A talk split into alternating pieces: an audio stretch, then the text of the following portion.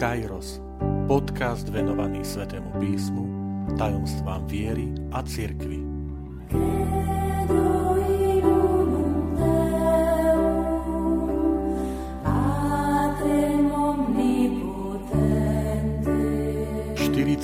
Prvá časť Vrch tábor a premenenie pána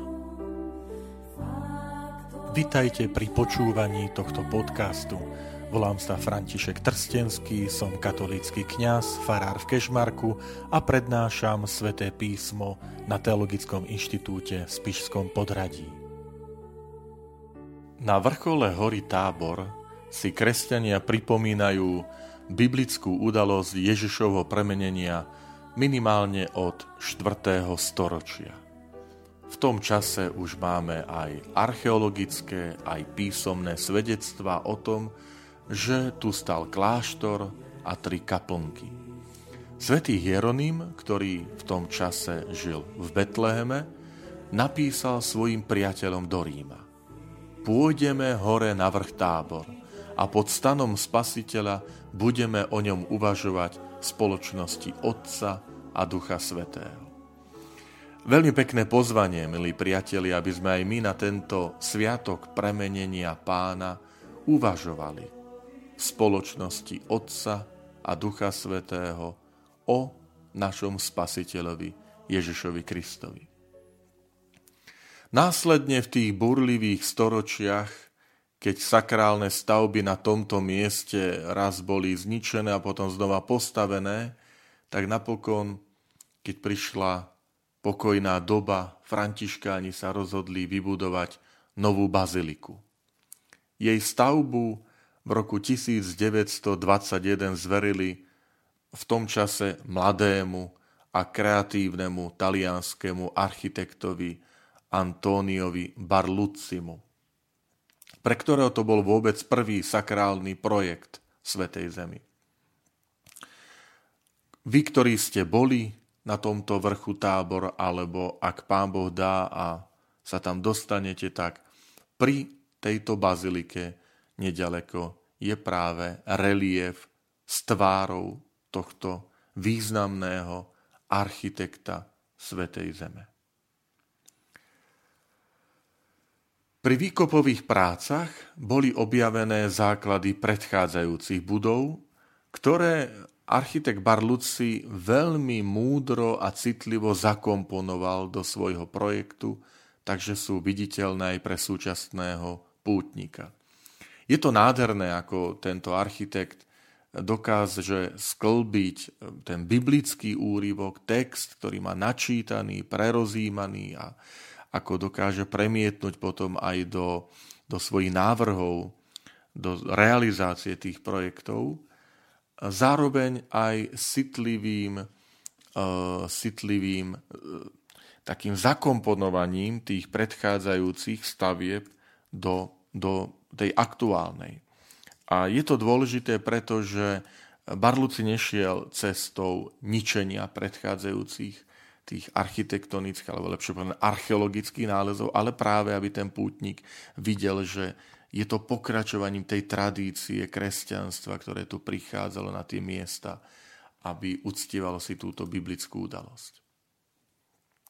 Keď prídete do baziliky, tak doslova poviem, núti toho pútnika pozdvihnúť zrak k nádhernej monumentálnej mozaike, eh, ktorá znázorňuje premenenie pána, ale ešte viac núti zdvihnúť ten duchovný zrak. E, srdce e, k tej biblickej udalosti. E, vrch tábor sa priamo v tých biblických udalostiach premenia nespomína. Evangelisti, ktorí opisujú túto udalosť, a sú to traja evangelisti, Marek, Matúš, Lukáš, ktorí hovoria o, o premenení pána, tak e, nikto z nich nehovorí, že na akom mieste sa to urobilo. Um, hovoria, že Ježiš zobral svojich troch učeníkov, Petra, Jakuba, Jána, na vysoký vrch. Uh, to znamená, môžeme sa pýtať, prečo práve tábor, keď sú aj iné pohoria, Karmel, je tam Hermon na severe, významný vrch, tábor, potom mohli by byť aj ďalšie, e, ktoré sú nebo ďalej však vzdialené v iných častiach. Myslím, že tých dôvodov je niekoľko. V prvom rade v textoch Starého zákona vrch Tábor má veľmi bohaté zastúpenie. E, v knihe Jozue 19.21 je uvedené, že vrch Tábor patrí do územia kmeňa Isachar a tvorí aj akúsi akoby hranicu troch izraelských kmeňov. Potom e, Tábor sa spomína v knihe Sudcov, v príbehu sudkyne Debory, a sudcu Baraka. Je to, sú to kapitoly 4 a 5 z knihy sudcov. Potom e, prorok Jeremiáš považuje tábor spolu s vrchom Karmel za také akoby privilegované Božie vrchy. Tak to čítame v jeho knihe, knihe proroka Jeremiáša 46, 18. A potom známy žalm, žalm 89, verše 12, 13, ktoré ospevujú pánovu velebu, krásu ako stvoriteľa a hovoria, hovorí tento žalm 89, Tvoje je nebo a tvoja je zem, svet i jeho bohatstvo si ty založil, sever i juh si ty utvoril, tábor a Hermon sa z tvojho mena radujú.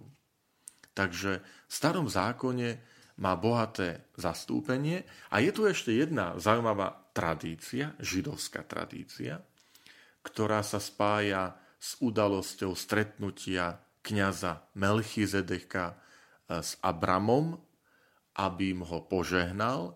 Je to opísané v knihe Genesis, 14. kapitola. A k tomu sa viaže isté také vysvetlenie, alebo tradícia, že Melchizedek eh, toto stretnutie, že sa uskutočnilo pri vrchu tábor.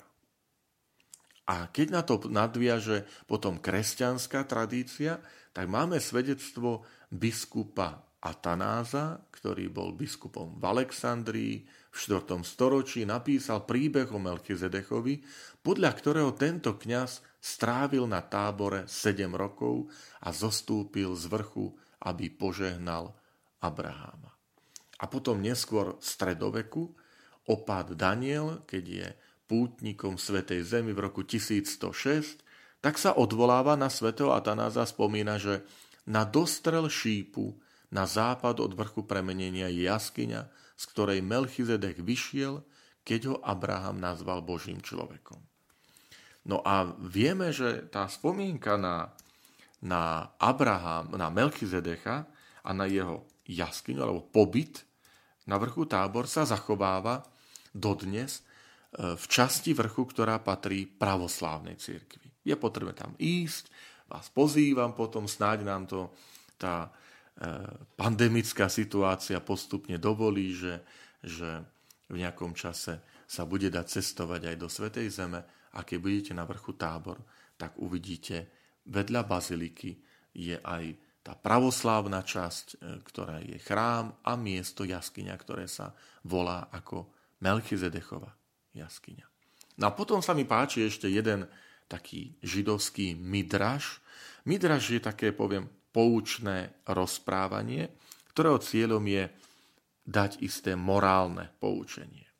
A Midraš ku knihe Genesis hovorí, že zatiaľ čo národy odmietli prijať Boží zákon, tak vrchy sa medzi sebou hádali, ktorý z nich sa stane miestom Božieho zjavenia. No a vrch tábor sa chválil, že sa týčil nad vodami počas potopy, preto on si zaslúži, aby naň zostúpil Boh.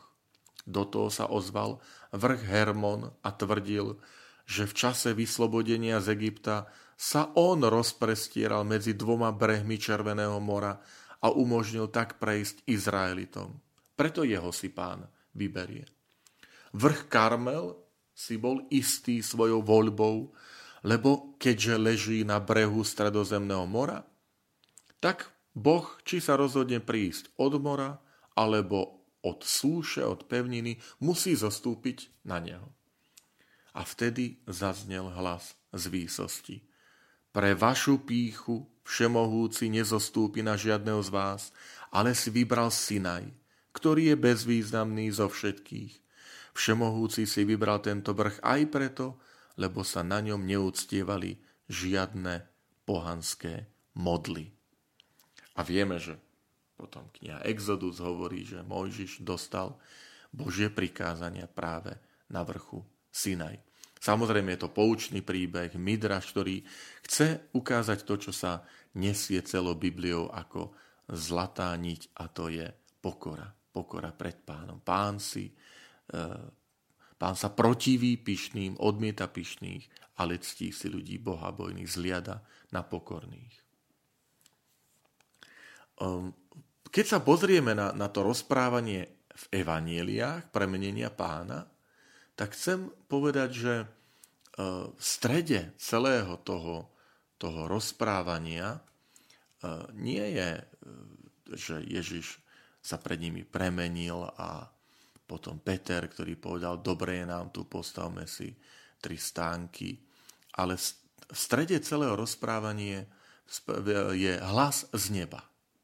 Je to slovo nebeského Otca. Toto je môj milovaný syn, v ktorom mám zalúbenie. Počúvajte ho. Je to stred celej udalosti. Boh nemlčí, Boh má hlas a Boh nemlčí ani v tomto dnešnom svete. A stále zaznievajú aj v tom dnešnom svete pre nás e, tieto slova, že toto je môj milovaný syn, jeho počúvajte, ktoré ukazujú na Ježiša Krista prosme si aj my o takú, takú múdrosť, že uprostred rôznych tých názorov, odporúčaní a mienok zachovať si naozaj to ucho učeníka pozorné na hlas Ježiša Krista. Že ja chcem počúvať evanílium Ježiša Krista, ja chcem počúvať Ježišov hlas, jeho náuku. A práve aj tie slova nebeského Otca, že počúvajte ho.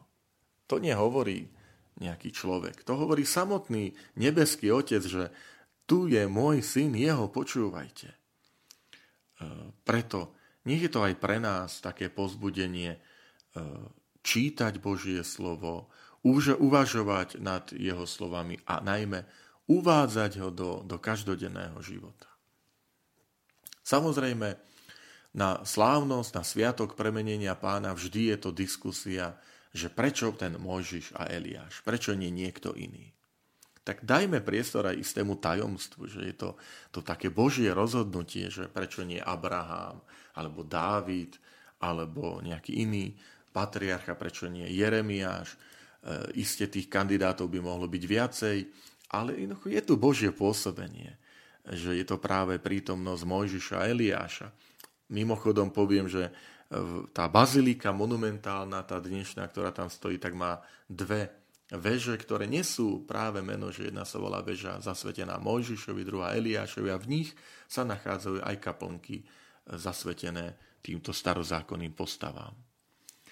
Ale poďme ponúknuť niektoré vysvetlenia, že prečo práve Mojžiš a Eliáš. E, ide o dve, povieme, hlavné postavy dejín Izraela.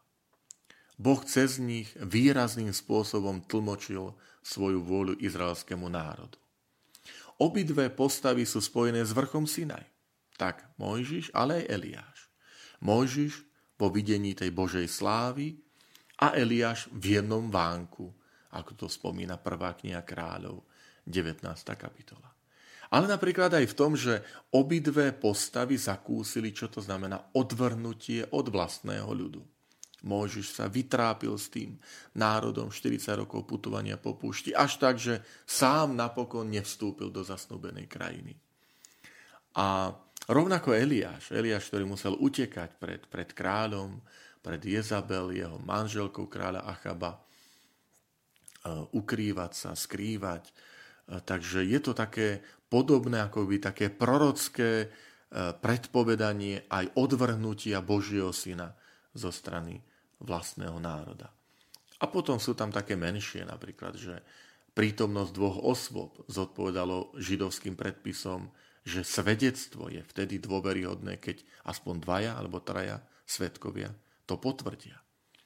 A teda akoby to, ten otcov hlas, počúvajte ho, je tu ešte aj potvrdený dvoma svetkami.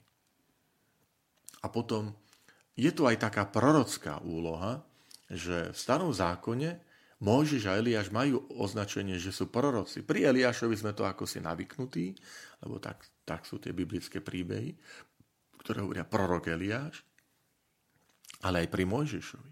Kniha Deuteronomium, 18. kapitola, 15. verš, hovorí ako ústavy Mojžiša. Mojžiš hovorí, že proroka ako som ja vzbudí ti pán tvoj Boh. Z tvojho národa, z tvojich bratov jeho počúvaj. A teda obidve postavy, tieto prorocké Mojžiš Eliáš sú, aby ukázali na Ježiša a hovoria, pozrite, tu sa naplňa. Prorok ako ja.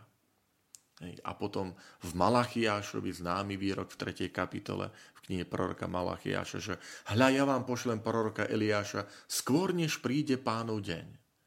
A tu je ten pánov deň Ježišovi Kristovi a Eliáš je toho znamením. Um, to, čo možno také záverečné posolstvo tej udalosti je, že ona odkazuje na Ježišovo oslávenie, smrť a zmrtvých stanie v Jeruzaleme. Akási anticipácia.